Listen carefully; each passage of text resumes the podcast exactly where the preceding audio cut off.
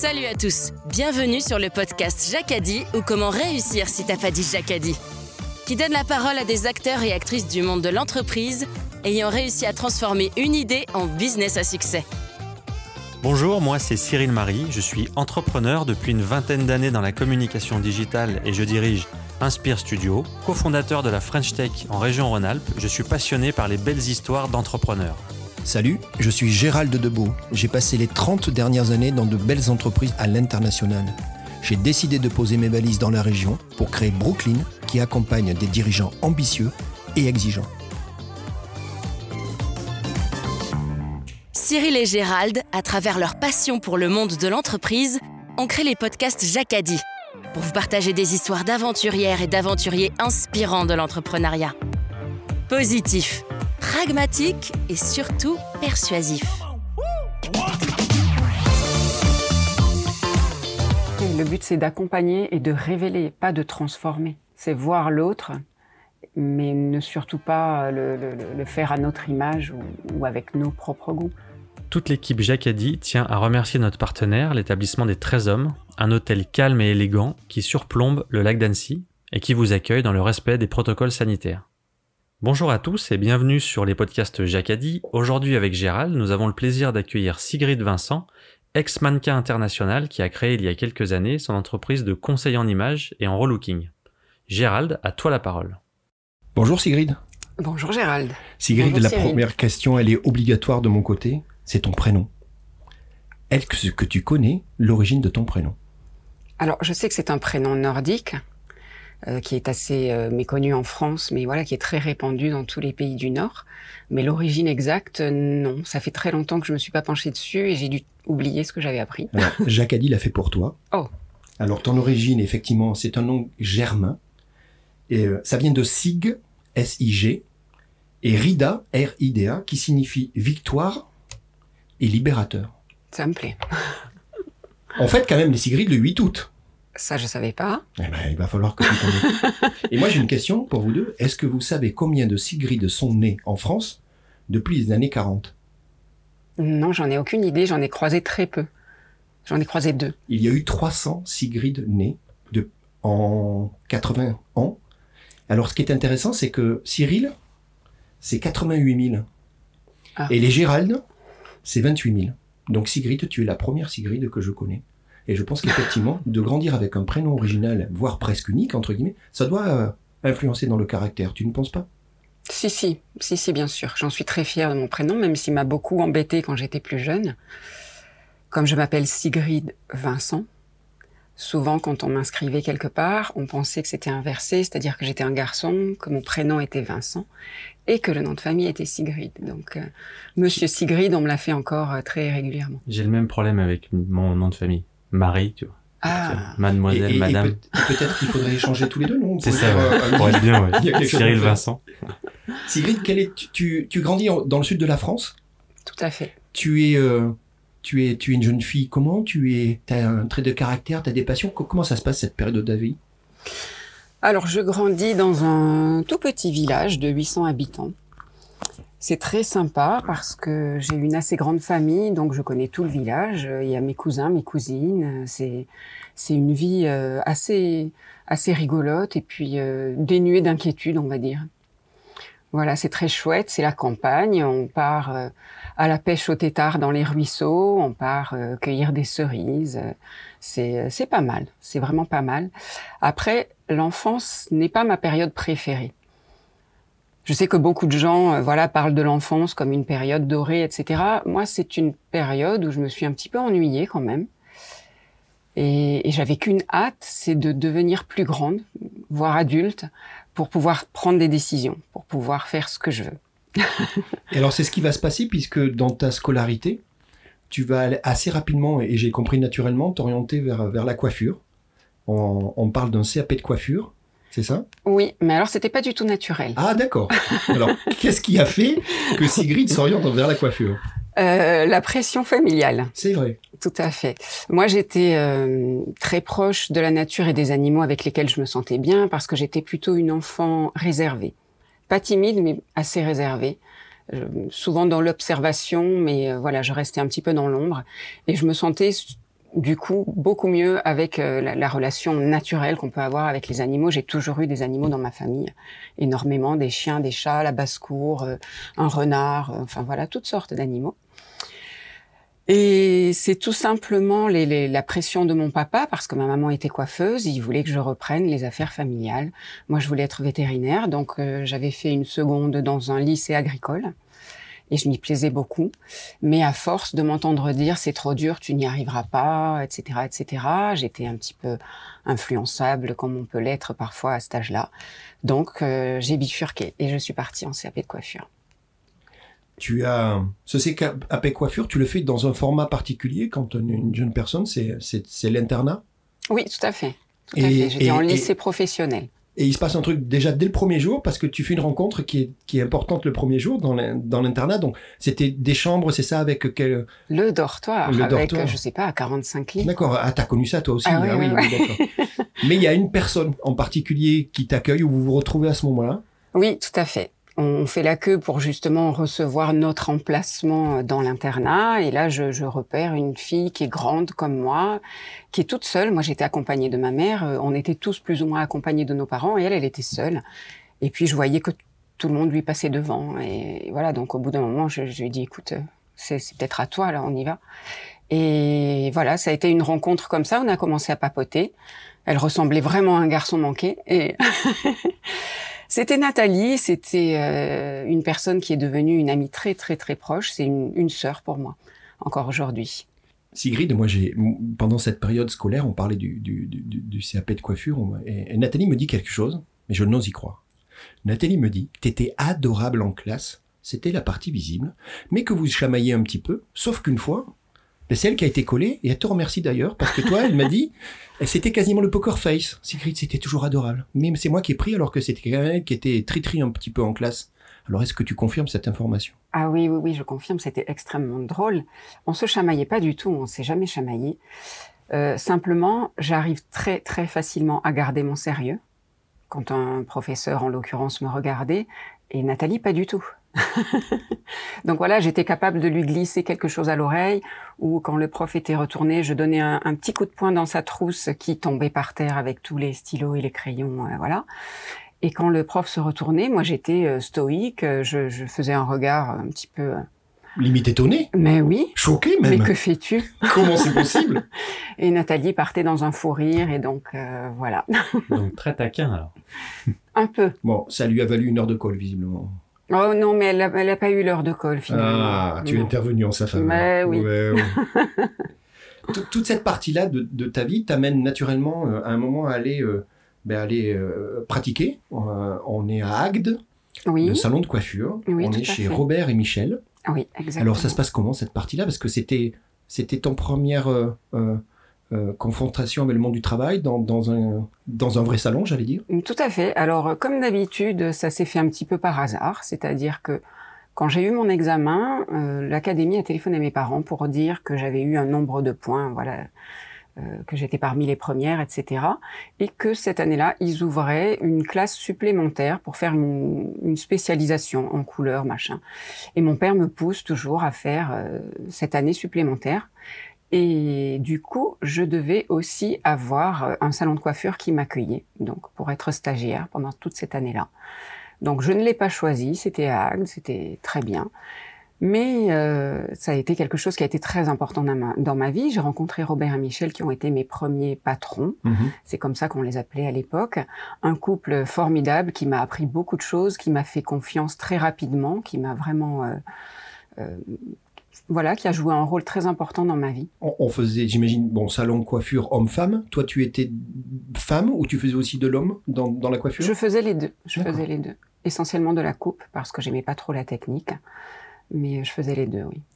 Donc, que des bons souvenirs que des bons souvenirs. Assez rapidement, euh, j'ai été embauchée à l'issue de l'année de stage et j'ai présenté Nathalie pour euh, voilà à un moment donné, euh, il cherchait un nouvel employé, donc j'ai présenté Nathalie qui est venue travailler elle aussi dans ce même salon. Donc c'était les années les années folles. On a 18 ans. On est à côté du Cap d'Agde. C'est la belle vie quand même. Alors moi je souhaite te remercier parce que là, tu es en train de faire la transition avec le deuxième sujet que je voulais aborder. On parle d'année folle, on parle d'âge où ben, on croque la vie, en plus dans un, dans un contexte géographique qui est sympa. Et en fait, euh, il va se passer un autre événement très important dans ta vie. Alors, perso, moi, je crois pas au hasard, mais on va en parler. C'est une discothèque très connue et un concours où vous allez euh, décider de partir toutes les deux, le faire. Alors, je crois que c'est toi qui décides de le faire, mais t'amènes Nathalie, c'est comme ça que ça se passe. On est à l'Amnésia, qui est une discothèque euh, à l'époque très connue. Hein. Alors, effectivement, ça se passe comme ça. Mais en amont, il y a déjà autre chose. Ah, dis-moi. C'est-à-dire que déjà, j'ai rencontré euh, Morin et Silco, encore une fois un couple, qui me repère dans les rues de Béziers où je fais du shopping avec des copines. Et voilà, ce sont des, ex-parisiens qui sont venus s'installer en province et qui veulent monter une petite agence de mannequins. Ils me demandent si je désire faire partie de cette aventure. Donc ce sont euh, vraiment les, premières personnes que je rencontre dans ce milieu. C'est avec eux que je fais mes premières photos, mes premiers défilés, alors euh, petits défilés locaux euh, à Montpellier. Hein. Mais voilà, et c'est à ce moment-là que je décide de donner ma démission chez Robert et Michel. Ah oui, d'accord, ok. Donc ça, c'est, un sacré jacadi, dis-moi ça. Ouais, oui, Sacrée décision, oui, ça. Oui, oui parce qu'en fait, je réfléchis à ma vie et je me dis si je reste dans, dans les rails que mon papa avait tracés pour moi, c'est-à-dire devenir vraiment coiffeuse, reprendre les affaires de ma maman, euh, voilà, c'était une perspective qui ne me plaisait pas. J'avais pas envie, j'avais envie de voyager, j'avais envie de, de beaucoup de choses. J'avais découvert Paris à l'âge de 11 ans et j'avais été vraiment... Euh, c'était un coup de foudre, découvrir Paris quand on sort d'un petit, village du Midi. C'était une gifle, mais dans le bon sens du terme. Et je me disais, un jour, je vivrai à Paris. Donc, effectivement, quand ce concours euh, à l'amnésia euh, est apparu, euh, j'avais déjà posé ma démission mais simplement j'avais décidé de partir après l'été puisque l'été est une période forte. Voilà, je voulais pas laisser tomber Robert et Michel avant l'été. J'avais dit je partirai après l'été. Et pendant l'été, on a eu l'opportunité de faire ce concours. Alors euh, c'est particulier un concours. C'est toi hein, qui est motivé pour le faire, mais tu as besoin quand même de Nathalie, donc t'entraînes Nathalie dans le concours. Nathalie, je l'emmène partout. donc vous faites le concours toutes les deux. C'est ça. Alors le concours techniquement, c'est sur une journée, c'est sur une semaine, comment ça se passe? Alors ça se passe sur une semaine. Tous les soirs, dès qu'on quitte le salon, on file sur les plages du Cap d'Agde pour faire des photos. Il y a différents photographes. Et tous les soirs, on est en boîte pour euh, voilà les pour défiler avec euh, des vêtements des boutiques du Cap d'Agde. C'est très très sympa. Il y a une ambiance euh, très bon enfant. On est une cinquantaine ou une soixantaine de filles jusqu'au samedi. Le samedi, il y a l'élection avec euh, le, défilé final. Euh, il y a des artistes parisiens, il y a une agence parisienne. Et voilà, et donc euh, c'est l'élection. La semaine se passe bien. Très bien. La finale se passe bien. Très bien. À tel point d'ailleurs que tu gagnes le concours. Je remporte ce concours. Et Nathalie finit troisième. Tout à fait. Et là, vous avez toutes les deux ben, une sorte de package, un lot, il y a, il y a une récompense. Et, et, ça va être un énorme jacadi pour toi parce que Paris revient. Euh, toi, tu vas passer et tu es invité un mois à Paris. Pour Nathalie, ça sera une semaine. Et j'imagine ben, dans l'environnement, dans l'univers que tu souhaitais euh, côtoyer. C'est ça, je suis ravie parce que je devais partir à Paris avec mon book sous le bras, faire le tour des agences pour savoir si l'une d'entre elles était OK, euh, voilà, pour, euh, pour que j'intègre l'agence. Et là, je n'ai plus besoin de faire ça vu que j'ai déjà une agence. Donc on arrive à Paris, on a déjà une adresse, euh, on est tout de suite sur les castings du salon du prêt-à-porter, puisque début septembre, il y a le salon du, prêt-à-porter. Donc voilà, on fait nos, premières armes comme ça, toutes les deux. Sigrid, cette, cette décision est, importante puisque ça va énormément, bien évidemment, compter dans le, dans le reste de ta vie. Mais, mais la question que j'ai envie de te poser, c'est euh, ton papa, et, il le vit comment Puisque lui, il avait imaginé autre chose? Comment ça se passe? Alors ça se passe pas trop mal parce qu'en fait il ne m'empêche pas de faire ce que je veux. Tout simplement il essaye de me diriger ailleurs parce que de son point de vue euh, c'est plus judicieux, euh, voilà. Et puis je pense qu'il a peur un peu pour moi, peur de me perdre, etc. Il veut garder ses enfants près de lui, voilà. Mais il s'est jamais opposé à ça. Et il y a même une anecdote, j'avais euh, auparavant fait euh, un concours, enfin participé à un concours avec un magazine qui s'appelle 20 ans. J'avais été sélectionnée. À l'époque, il n'y avait pas les portables. J'étais en internat. Ben oui, je suis née à une époque sans ouais, portable. incroyable. incroyable. Donc euh, j'étais interne à Montpellier et j'ai vu mon papa débarquer. On est venu me chercher à l'internat en me disant votre papa euh, doit vous emmener à Paris pour un problème familial. En plus j'avais quand même de la famille à Paris donc ça, Ah ça, c'était tout à fait possible. Et puis euh, voilà dans la voiture il me dit pas du tout tu as été sélectionné euh, pour participer au concours du magazine 20 ans donc on prend l'avion dans, dans une heure. Euh, je t'accompagne voilà tu es encore mineur tu dois être accompagné je t'accompagne. Ouais, Donc voilà il ne s'opposait pas du tout à ça. C'est un super papa. Mais oui, quoi qu'il arrive. Je l'aime autant que je le déteste, mais je l'aime. Est-ce que tu peux nous parler de la suite de ce concours de mannequins euh, dans le sud de la France, qui t'a amené à Paris, qui t'a fait découvrir la, la capitale, et puis différentes expériences dans des agences, jusqu'à une grande agence euh, réputée et reconnue? Est-ce que tu peux nous parler de, cette période? Alors, euh, évidemment, personne ne m'attendait à Paris. Ça n'a pas été facile dès le départ, surtout que j'ai eu un gros problème qui n'était pas prévu. J'ai eu un accident, j'ai été victime d'un accident de la route, j'ai failli perdre la vie. Traumatisme crânien, cinq fractures au visage. Quand on envisage une carrière de mannequin, c'est quand même un petit peu, voilà, déstabilisant. Euh, mais voilà, je suis restée extrêmement positive. Le fait d'avoir gardé la vie, je me suis bien rendu compte que j'étais passée très près de la mort. Le fait d'être en vie, j'étais quand même très heureuse. J'ai mis à peu près six mois à récupérer mes traits, on va dire, quasi normaux. J'ai une grande cicatrice sur le front, elle m'appartient, c'est mon histoire, je l'aime beaucoup maintenant. Mais au départ, euh, ben, qu'est-ce que j'ai fait? J'ai coupé une frange. Et puis je me suis dit, c'est pas grave, j'y retourne, je tente quand même, je, je verrai bien. C'est pas moi qui vais décider d'arrêter ma carrière. Euh, Si on ne me veut pas, je le comprendrai, mais en tout cas, j'y retourne. Et alors, ça se passe comment? C'est un rythme. Moi, moi, je me rends pas très, très bien compte. C'est quoi le rythme d'une jeune femme dans ce milieu-là? C'est c'est- c'est assez soutenu? Tu rencontres beaucoup de gens? Il y a, il y a des voyages? Tu peux nous en parler un petit peu? Alors, ce que j'aime, c'est le rythme, justement, c'est rencontrer euh, beaucoup de gens. Moi, je n'ai pas eu la chance de faire de longues études. Euh, donc, ce n'est pas par ce biais-là que j'ai rencontré des gens et que j'ai pu voyager. Mon, ma façon de m'enrichir, ça a été les rencontres. Quand on est jeune mannequin, tous les soirs, on téléphone à notre agent, il nous donne les rendez-vous pour les castings du lendemain, et le lendemain, on part en casting. Voilà, Euh, j'ai eu aussi la chance très rapidement d'être repérée par une agence euh, japonaise. Je suis partie, donc voilà, j'avais un contrat là-bas pour trois mois. Contrat minimum garanti, c'était les seuls pays qui faisaient ça à l'époque. hein. Je suis partie, j'avais même pas euh, 21 ans, je suis partie à Tokyo pour trois mois. Je parlais à peine anglais. Mais c'était euh, c'était fantastique, j'avais très peur, j'étais dans l'avion, je me disais mon dieu, ma fille, mais qu'est-ce que tu fais là? Si j'avais pu demander à l'avion de faire demi-tour, je l'aurais fait. Ah, C'est très rare et c'est souvent dans des- pour des mauvaises raisons. Donc, tu as bien fait de continuer ton voyage. Voilà, c'est ça. Et je suis arrivée à Tokyo. euh, C'était juste fantastique. La dimension voyage est importante dans ta vie. Et moi, je vais te citer cinq sites et on va discuter tous les deux. Le premier site, c'est New York, qui est pour toi une ville extraordinaire. Alors, il n'y a pas que pour toi. Et moi, ce que j'apprends de New York, il y a deux choses. Il y a Audrey Hepburn et il y a le magasin Tiffany, le store Tiffany. Ah oui, bien sûr. Je te vois, les yeux sont en train de briller. Oui, oui, oui, parce que c'est mythique pour la, la, la petite fille et puis la jeune fille que j'étais.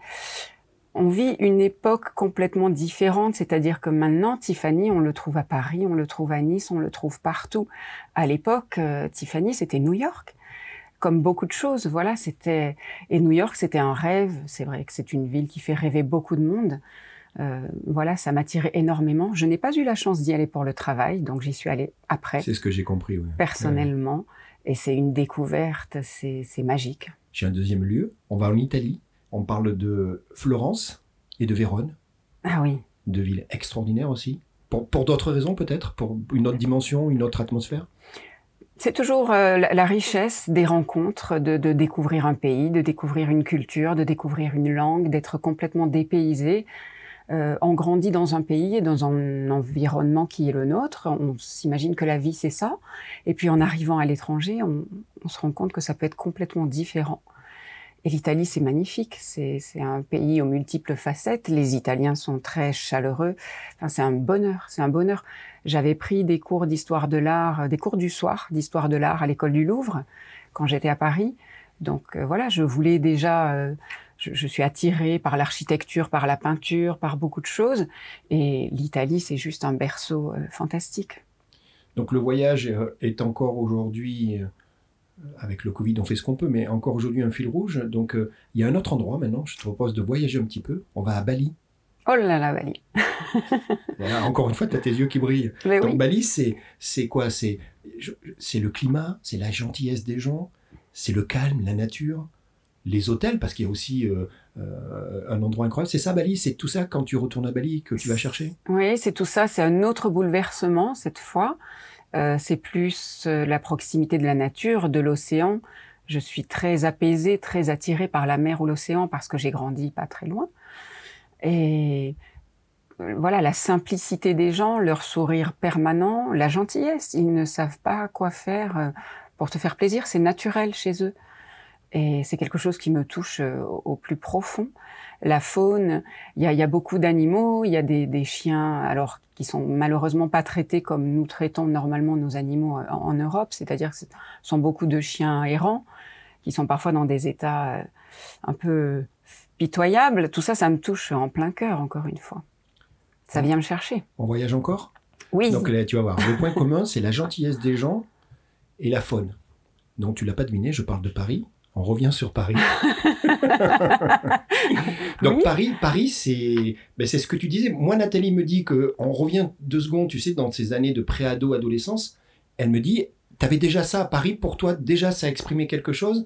Elle me parle de soucis de liberté, de, de, décision et compagnie. Ben, du coup, Paris, pour toi aujourd'hui encore, c'est un endroit magique. Euh, je sais que tu as un rituel à Paris qui est important et qui concerne le théâtre. Alors encore une fois, malheureusement en ce moment, c'est des choses qui sont un peu mises de côté.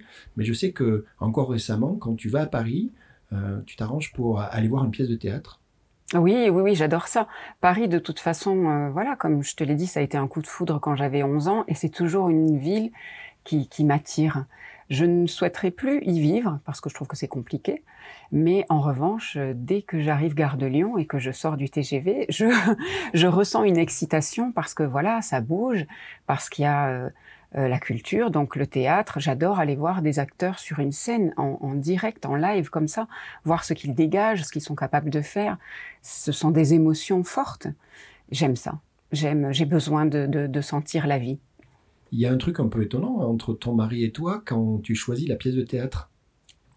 Moi, il me dit qu'en fait, euh, je ne sais pas si c'est lui de sa demande, mais je sais que lui, en tout cas, jusqu'au dernier moment, il ne sait jamais. Ah oui. C'est ça, non? Il me dit, Gérald, je, regarde par terre, je regarde mes pieds pour pas voir l'affiche à l'entrée. Et en fait, il me dit, j'ai le plaisir au moment où, j'imagine, le rideau s'ouvre, parce qu'on en est là. C'est ça, c'est un rituel, vraiment. En fait, euh, comme il travaille beaucoup, c'est moi qui m'occupe de l'organisation voilà, de, nos voyages ou de nos week-ends à Paris. Euh, si je lui demande son avis, soit il ne sait pas, soit il va me répondre quelque chose alors que je souhaiterais qu'il me réponde autre chose. du coup, ça me permet de choisir euh, toute seule. Et effectivement, on a, on a instauré ce petit jeu-là, c'est que je lui fais des surprises. Et jusqu'à la levée du rideau, il ne sait absolument pas ce qu'il va, ce qu'il va voir, à quoi il va assister quand, je parle de, toi et quand j'essaie je, de, me renseigner, il y a des mots qui reviennent toujours. Il y a le mot sensibilité, il y a le mot positif, il y a le mot énergie, et puis soif de liberté, on en a parlé. Et puis moi, j'ai une question à te poser. Quand on est sensible, et, on peut presque parler de pudeur parfois, comment une jeune femme, puisqu'à l'époque, fait pour être euh, exposée, devant des photos de comment comment on vit ça? C'est une question vraiment j'aimerais bien savoir comment tu vis ça toi. Tu arrives à préserver le photographe il, il te prend pas cette partie de pudeur il te la laisse à toi? Comment ça se passe? Euh, c'est-à-dire que le photographe on lui montre ce qu'on veut bien lui montrer. D'accord. C'est une image c'est l'extérieur. Pourquoi j'aime la photo? C'est vraiment un mélange. Encore une fois quand j'étais adolescente je, je feuilletais les magazines comme le 20 ans puis le Vogue et j'admirais le travail des photographes Peter Lindbergh, enfin tous ces gens-là, Hélène von Unvers, c'est des gens, voilà, j'admire ce travail-là. Ensuite, je viens aussi guérir des blessures, c'est que j'ai grandi euh, comme un, vilain petit canard. Comme beaucoup de jeunes filles, j'étais extrêmement mince. Euh, pour ma famille, c'était un problème. Oh là là, elle est trop maigre, elle mange pas, on n'arrive pas à l'habiller, etc. Donc vous grandissez avec ça. Au collège, les années collège, elles sont assez violentes parfois. On, voilà, on Mm. souligne toujours euh, ce qu'il faut pas. Donc, on, on me traitait de tous les noms parce que j'étais soi-disant trop maigre, et- etc. Alors que maintenant, quand je regarde les photos, je me dis, mais j'étais juste une brindille comme beaucoup de jeunes filles, mais c'est pas moche. Ouais, bien sûr. Donc, c'était une façon de me dire aussi, voilà, vous m'avez traité de moche pendant des années, je vous prouve à l'heure actuelle que voilà, je suis photographiée, on me paie pour ça. Donc c'est que quelque part mon image elle est pas si moche que ça. Donc voilà, ça vient chercher différentes choses. Cette, euh, cette période de ta vie, on parle d'une dizaine d'années de mannequinat, c'est ça? 10 ans pile, de 10 20 ans, à pile. 30 ans. D'accord. Mais pile par hasard ou pile parce qu'à un moment, c'est toi qui décides d'y mettre un terme parce que justement, euh, ça fait 10 ans et que tu veux passer à autre chose? Il y a, il y a d'autres projets pour toi? Effectivement, au bout de 10 ans, je me dis que voilà, j'ai un petit peu fait le tour. Je souhaite euh, plus que tout le monde avoir un enfant. Euh, voilà, donc mon conjoint de, de l'époque, euh, voilà, on a, on a mis un bébé en route et en revanche, je ne souhaitais pas l'élever à Paris. Donc, euh, va s'ouvrir une nouvelle page à partir de ce moment-là. Mais je, je quitte Paris euh, sans, sans tristesse parce que j'ai vraiment vécu tout ce que je voulais vivre à Paris. Et puis tu vas y retourner régulièrement. ah bah bien euh, sûr, c'est à côté. À quel moment euh, tu as eu euh, envie d'entreprendre? Et à quel moment tu as eu euh, un jacadi pour te dire euh, j'ai envie de créer une entreprise ou j'ai envie de créer un projet entrepreneurial? Euh, Est-ce qu'il y a eu un déclic? Est-ce que c'était déjà dans ta tête à Paris? Ou est-ce que c'est des choses que tu as mis un moment à concevoir et à construire? Comment tu peux nous parler de, cette, de ce déclic et de ce jacadi qui est le- l'entrepreneuriat? Alors ce déclic s'est fait sur plusieurs années. Quand j'ai quitté Paris, je n'avais pas du tout de projet, si ce n'est euh, un petit bébé qui poussait dans mon ventre. J'avais décidé, on avait décidé que lorsqu'on aurait des enfants, euh, on quitterait la capitale pour les élever euh, en province avec la douceur qu'il y existe. Donc voilà, le papa étant originaire de Haute-Savoie, je, suis arrivée en Haute-Savoie avec mon bébé. J'avais pris la décision aussi de, prendre vraiment du temps pour élever mes enfants, ne pas faire ça au pas de course. Donc euh, entre mes deux garçons, j'ai eu deux garçons qui ont quatre ans d'intervalle, entre les deux j'ai fait des formations parce que je, je souhaitais euh, continuer à être active quand même dès qu'ils auraient un tout petit peu poussé. Euh, mais ce que je voulais par-dessus tout, c'est rester indépendante. Ça, c'était très important. Je n'ai jamais, depuis mon plus jeune âge, à part les, les deux ans où j'ai travaillé dans le salon de coiffure, je n'ai jamais eu de, de hiérarchie. Euh, J'ai toujours décidé de ce que je voulais faire et c'était très important par rapport à mon tempérament de continuer à l'être. Et le monde de l'entreprise euh, s'ouvrait à toi avec euh, beaucoup de possibilités. Tu as choisi euh, la, la beauté, hein, donc il y, a- il y a un lien quand même avec toute ta carrière d'avant. Et pourquoi tu n'as pas ouvert un salon de coiffure?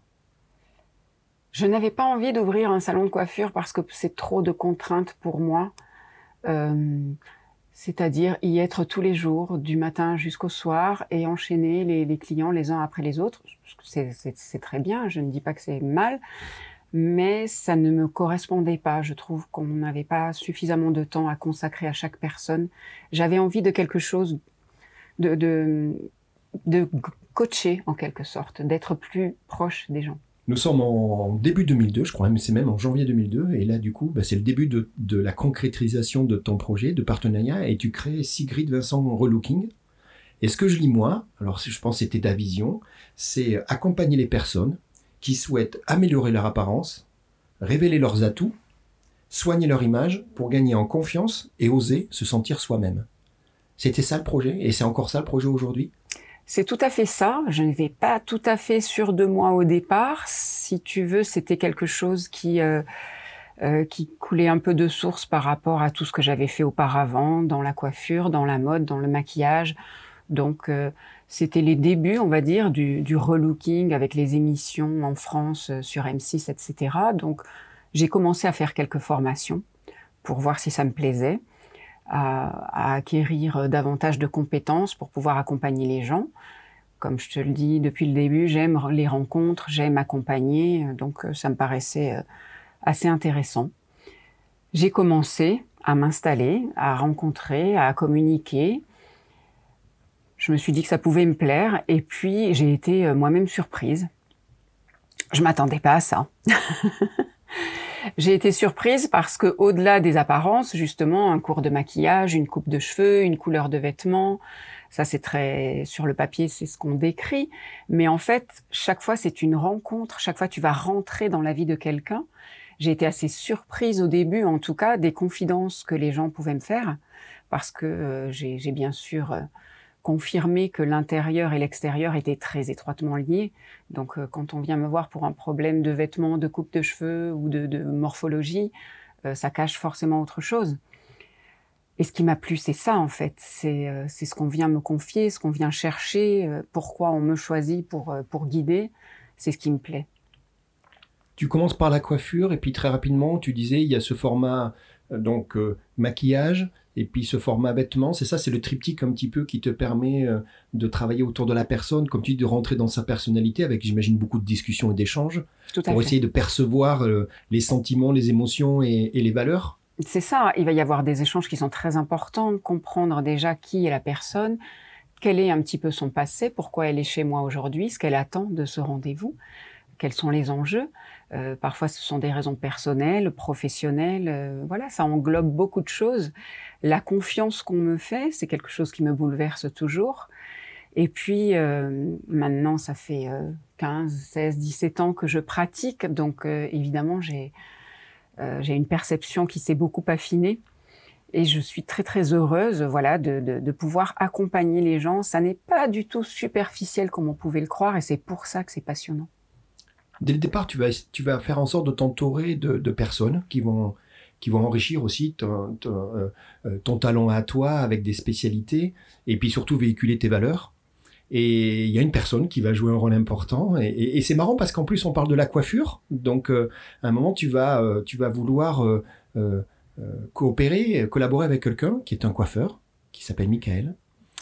Et la première rencontre, en tout cas le premier contact, se passe pas comme prévu. Tu te ah rappelles de cette période? Tu, peux, tu peux nous dire comment ça se passe? Alors, on m'avait conseillé ce salon de coiffure, voilà, en me disant que c'était des gens très professionnels.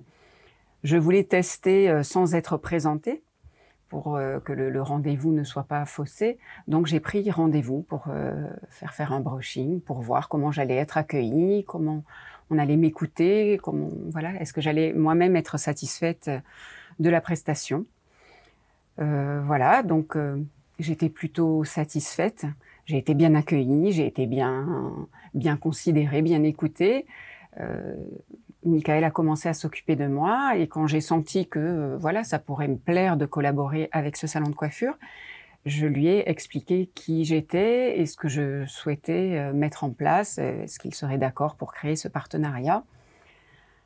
Et alors là, Michael, qui est une personne très franche, et je l'en remercie, m'explique que voilà, son point de vue sur le conseil en image et le relooking n'est pas vraiment le mien, euh, qu'il a lui-même reçu pas mal de, mes consoeurs. Euh, et puis voilà, il trouvait que ça n'avait aucun intérêt, qu'il n'en avait pas besoin, que ces personnes-là avaient euh, peut-être elles-mêmes besoin d'être relookées pour certaines d'entre elles. Donc c'était un peu violent. Moi j'étais dans mon fauteuil et je me, je me faisais toute petite. Et je me disais, c'est cuit, c'est mort. Donc Sigrid, c'est clairement un nom. C'est clairement un nom. Et alors, comment on fait avec un nom et comment on rebondit Et parce que, qu'est-ce qui se passe? C'est là qu'on va chercher un Jacadi. Ouais. Sigrid, que, se passe-t-il alors à ce moment-là? Je ne lâche pas prise. Non, je suis très étonné. Ça m'étonne. Et comment tu fais pour pas lâcher prise? Je lui explique tout simplement ma façon de voir les choses, euh, ma façon d'opérer. Je lui explique aussi que de toute façon, c'est un contrat euh, oral, qu'il n'y a rien d'écrit, qu'on peut toujours essayer, on peut tester sur un ou deux rendez-vous, voir si ça nous plaît, euh, autant à lui qu'à moi, cette collaboration, que si à un moment donné l'un ou l'autre a envie d'y mettre fin, il n'y a aucun souci, on n'est pas obligé de, de, rentrer dans des, des, disputes ou dans des fins tragiques, ça peut se faire tout simplement, on ne prend pas beaucoup de risques à essayer en tout cas. Alors c'est marrant parce que c'est cette proposition de deux ou trois rendez-vous, ça fait quasiment dix ans que ça dure. Voilà sans, toujours pas avec un contrat d'ailleurs. C'est ça. Et Michael, il me dit quelque chose, il me dit Gérald. Alors, j'ai compris une chose. Michael avait une, effectivement une position assez tranchée, notamment pour lui, entre le métier de relookeuse et le métier de conseillère en image. C'est comme ça qu'il me l'explique. Avec plutôt une, une, une, une, appétence, une préférence pour la conseillère en image mhm. qui prend l'entièreté de la personne dont tu parlais et pas simplement euh, Lui, il le dit, tu le connais avec son franc-parler, un déguisement. C'est ce qu'il refuse.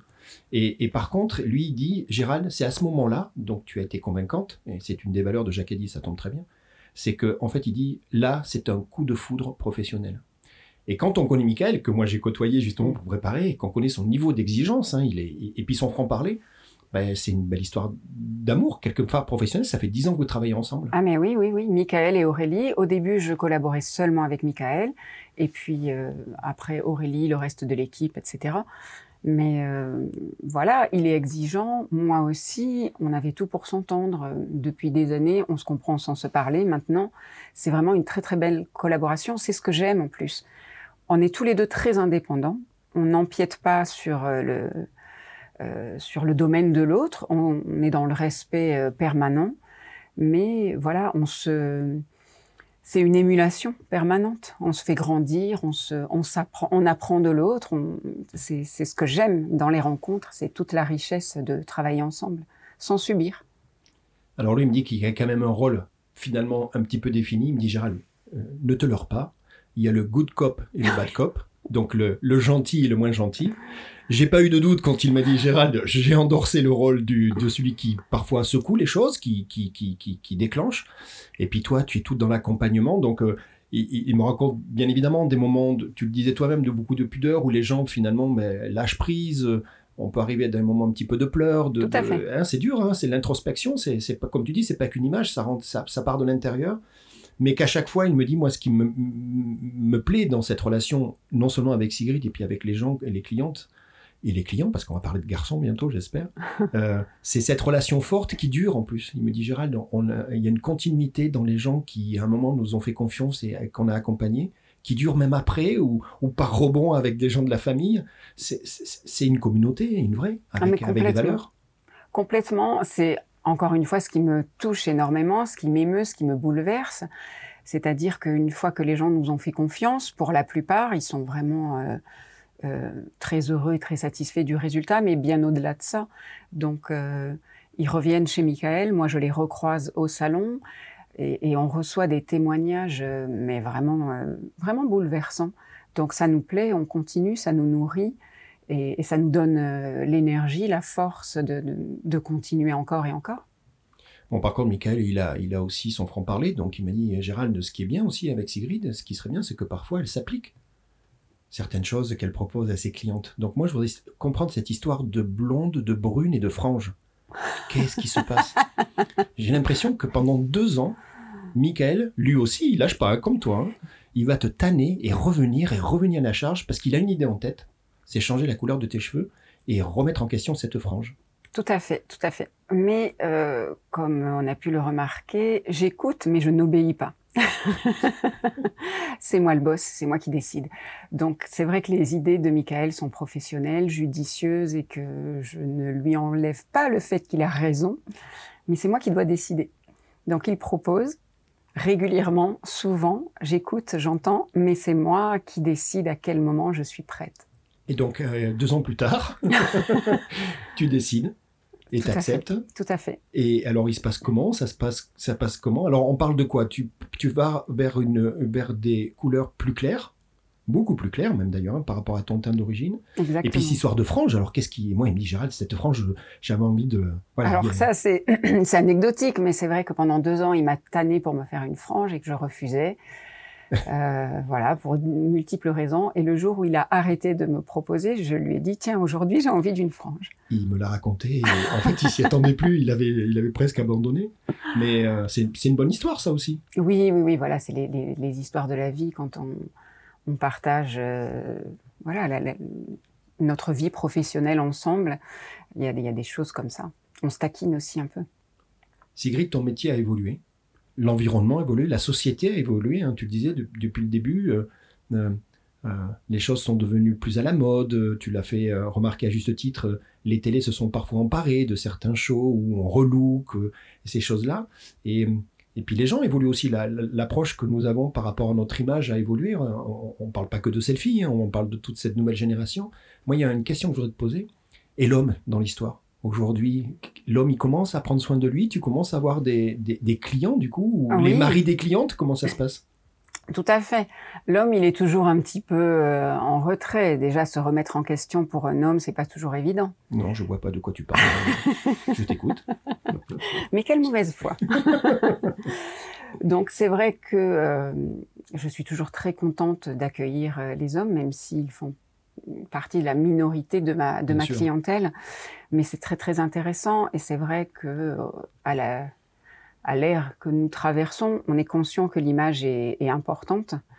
Non pas pour, euh, comme tu le précisais tout à l'heure, être déguisé en quelque chose, mais pour être au plus près de notre personnalité et pour véhiculer ce qu'on a envie, justement. Voilà, quelqu'un qui va travailler euh, dans la finance ou dans la restauration ou dans les, ressources humaines va avoir besoin d'envoyer une image pour affirmer ses compétences, en quelque sorte. Et parfois, ben, tout seul, il n'y arrive pas parce qu'il n'a pas les codes, parce qu'il n'a pas les connaissances. Donc venir vers nous, euh, c'est juste quelque chose de très intelligent. Quand tu as mal aux dents, tu vas chez le dentiste. Quand tu euh, euh, cherches une maison, tu vas avoir un, professionnel de l'immobilier. Voilà, quand tu veux évoluer sur ton apparence, et que tu n'as pas les, moyens toi-même, ou que tu n'as pas le temps aussi. Les, gens n'ont pas forcément le temps. Et les hommes n'ont pas beaucoup de temps. Ils n'ont pas cette éducation parfois aussi. Ça ne leur a pas été transmis. Donc euh, voilà, j'adore accompagner les hommes. La démarche est souvent un petit peu différente. Moi, ce qui me fait rire, c'est qu'ils arrivent, ils sont un petit peu quand même gênés de, remettre leur, euh, leur apparence entre les mains d'une femme, qu'est-ce qu'elle va dire, à quelle sauce ils vont être mangés? Mais très rapidement, je pense euh, savoir mettre les gens à l'aise. Donc une fois que la, première barrière est tombée, et ça, ça se fait dans les dix minutes, euh, voilà, il y a une confiance qui, s'établit très très rapidement. Et les, hommes, euh, voilà, sont sans phare, ils sont bruts aussi. C'est ce que j'aime, c'est que c'est direct, c'est rapide, c'est simple. Et ils sont très contents. Ils sont aussi euh, très démonstratifs, très heureux. Après, euh, voilà, quand tu, te regardes dans le miroir et que tu te trouves quand même euh, beaucoup mieux qu'il y a quelques heures, c'est quelque chose de gratifiant. C'est quelque chose qui donne de l'énergie. C'est quelque chose qui pousse vers le haut. Sigrid, on arrive à un moment important de notre discussion. C'est le coup de gueule. Donc l'idée, c'est de, de, t'entendre sur un sujet qui t'est cher, qui est important, euh, alors c'est quoi le coup de gueule de Sigrid aujourd'hui? Alors des coups de gueule, quand on réfléchit, je pense qu'on en a tous euh, beaucoup, vu les périodes qu'on traverse. Mais j'ai choisi quelque chose d'assez simple. C'est J'aimerais qu'il y ait beaucoup plus de bienveillance au lieu de mettre les gens dans des petites cases, de les séparer, de les monter les uns contre les autres. Ce que j'aime, c'est la diversité, la, la richesse justement de la différence qu'on arrête de comparer les rondes aux minces. Pourquoi les minces sont minces, pourquoi les rondes sont rondes, les brunes, les blondes, les petits, les grands, les, les, Français, les autres. Enfin voilà, tout ce qui nous, qui peut faire des différences entre nous, je trouve ça extrêmement pénible de comparer tout le temps, de critiquer, de juger.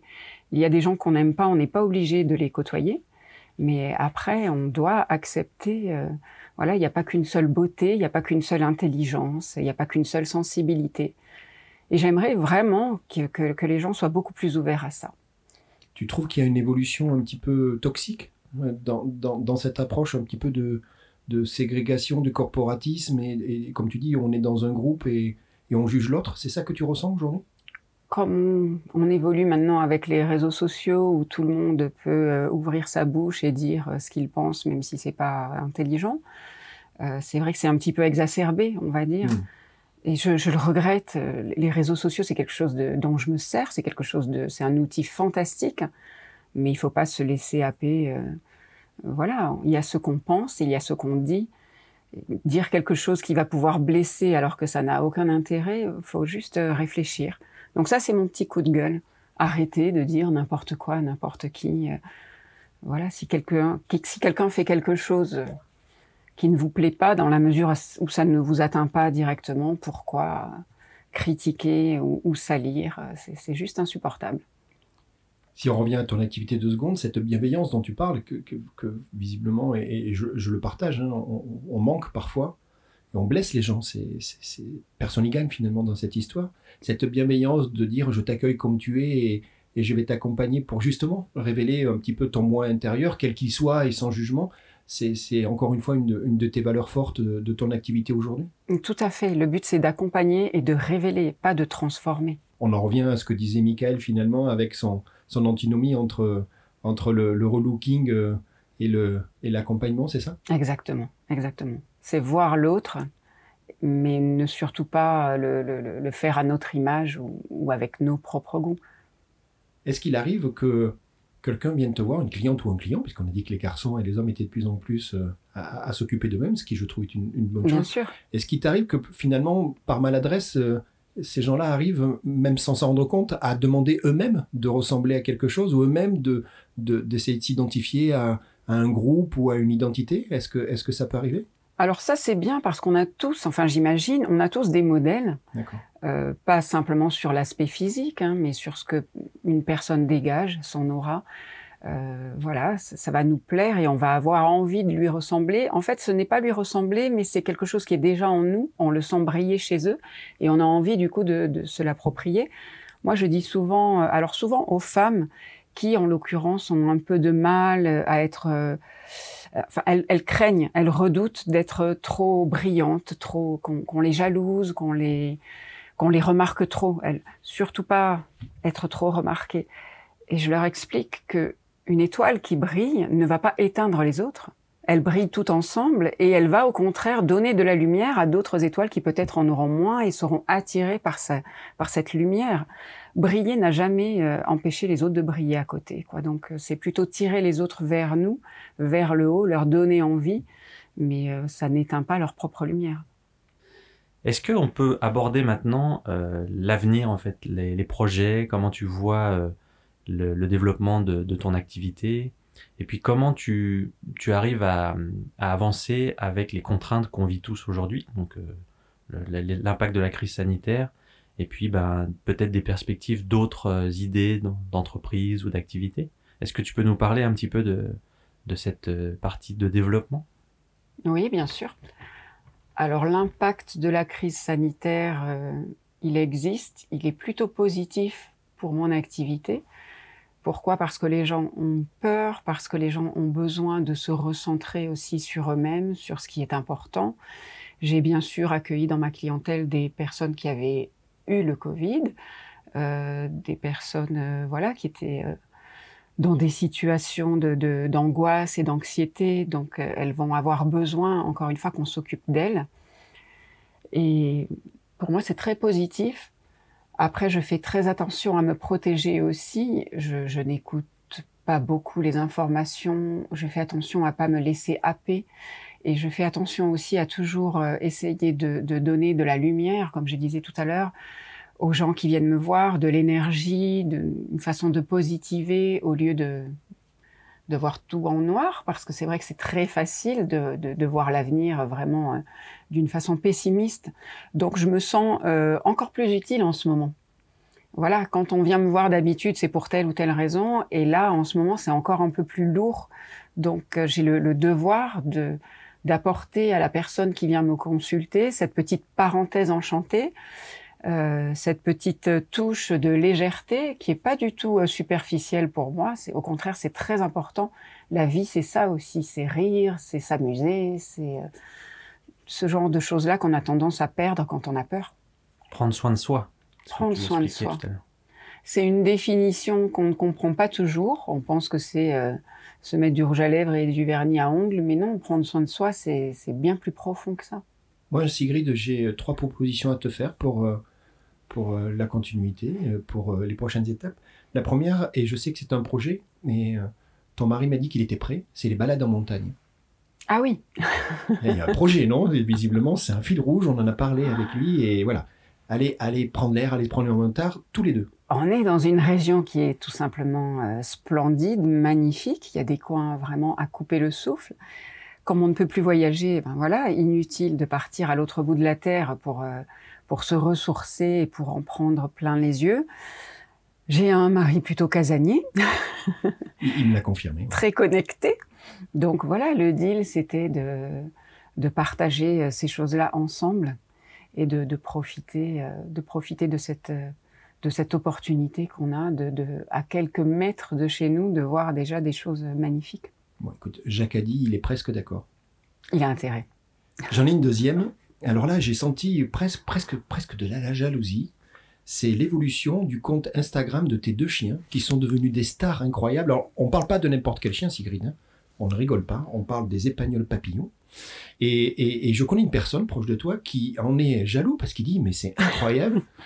Moi, j'ai pas autant de followers. J'ai pas une si belle histoire. C'est une passion. Puis alors du coup, tu les mets en, tu les mets en, brillance, tu les mets euh, en lumière. Ces, ces deux chiens. Tout à fait. Enfin, ça reste très euh, confidentiel parce que très peu de gens finalement ont accès, enfin en tout cas des gens qui me connaissent, ont accès à ce compte Instagram. J'ai deux chiens.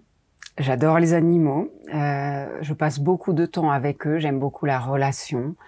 Euh, J'aime beaucoup la complicité qu'on peut avoir avec un animal. J'adore la photo, comme vous l'avez compris. Donc euh, maintenant, avec nos smartphones, on arrive à faire de très jolies photos très facilement. Euh, voilà, j'allie toutes mes passions. Donc c'est vrai que ça me fait plaisir de les photographier, de faire des trucs rigolos. Et euh, pourquoi ne pas le partager avec d'autres personnes euh, qui, qui sont comme moi, friandes de, de ce genre d'images. Donc effectivement, ils ont beaucoup de succès sur Instagram. Tu peux nous rappeler leur nom? Néo et Nina. C'est parfait. Donc Néonina continueront à, À briller, à briller et à avoir des histoires. tout à fait, pour mon bonheur. J'ai un complice dont je tairai le nom même sous la torture, qui hum, te pose une question. Quand est-ce que tu as prévu de re- regarder pour la 41e fois le film Sissi Impératrice? Qu'est-ce que c'est cette histoire? On est, dans, on est dans le modernisme, dans le romantique? Tu as une passion pour, euh, pour cette période-là, pour Romy Schneider? C'est- Alors déjà, les, les, les histoires d'amour, pardon, me passionnent. La relation humaine, euh, voilà, et puis les histoires d'amour. Euh, autant en emporte le vent, avant Bien tout. sûr. Ça, c'était, euh, voilà, quand j'ai vu ça adolescente, Scarlett O'Hara, c'est quand même énorme. La relation avec Red Butler, etc. Voilà, il y a, il y a énormément de choses dans ces quatre heures de film. Et puis, euh, oui, si, si, c'est toute mon enfance. C'est ce que je partageais avec ma maman. C'est encore une fois la féminité, les belles robes, les belles coiffures. la- Et encore une fois, une femme forte quand même. Surtout que depuis les films de Romy Schneider, je suis quand même allée à Vienne voir euh, de plus près, euh, voilà, toute la toute la dynastie des Habsbourg, toute l'histoire, la vraie histoire, etc. Et ce sont des femmes qui ont quand même joué des rôles euh, très importants. Donc ça, ça me plaît. C'est vraiment euh, des choses euh, presque contradictoires, mais qui s'allient très très bien. Donc très bientôt, tu vas regarder pour la 41e fois Sissi Impératrice. Ah Oui, et je connais les dialogues par cœur. Je peux même dire, euh, avant qu'elle ouvre la bouche, je sais ce qu'elle va dire. Sigrid, nous sommes, nous sommes ensemble dans un cadre fabuleux qui est les 13 hommes, euh, sur lequel récemment il y a eu une récompense puisque le chef Eric Prowalski a, a- a obtenu sa première étoile et, et nous a fait le plaisir d'ailleurs d'être interviewé. Donc je me suis permis de poser la question à tes euh, complices en disant quel était ton plat signature. Et voilà ce qu'on m'a répondu. Alors on m'a dit que c'était un plat ingrat à préparer, mais que c'était tout toi, parce que c'était le plaisir de partager, et on parle de ratatouille. Ah bah oui, déjà ce sont mes racines. Je suis quand même euh, Eh oui, de, du midi, donc euh, la ratatouille, le poivron, la tomate, etc.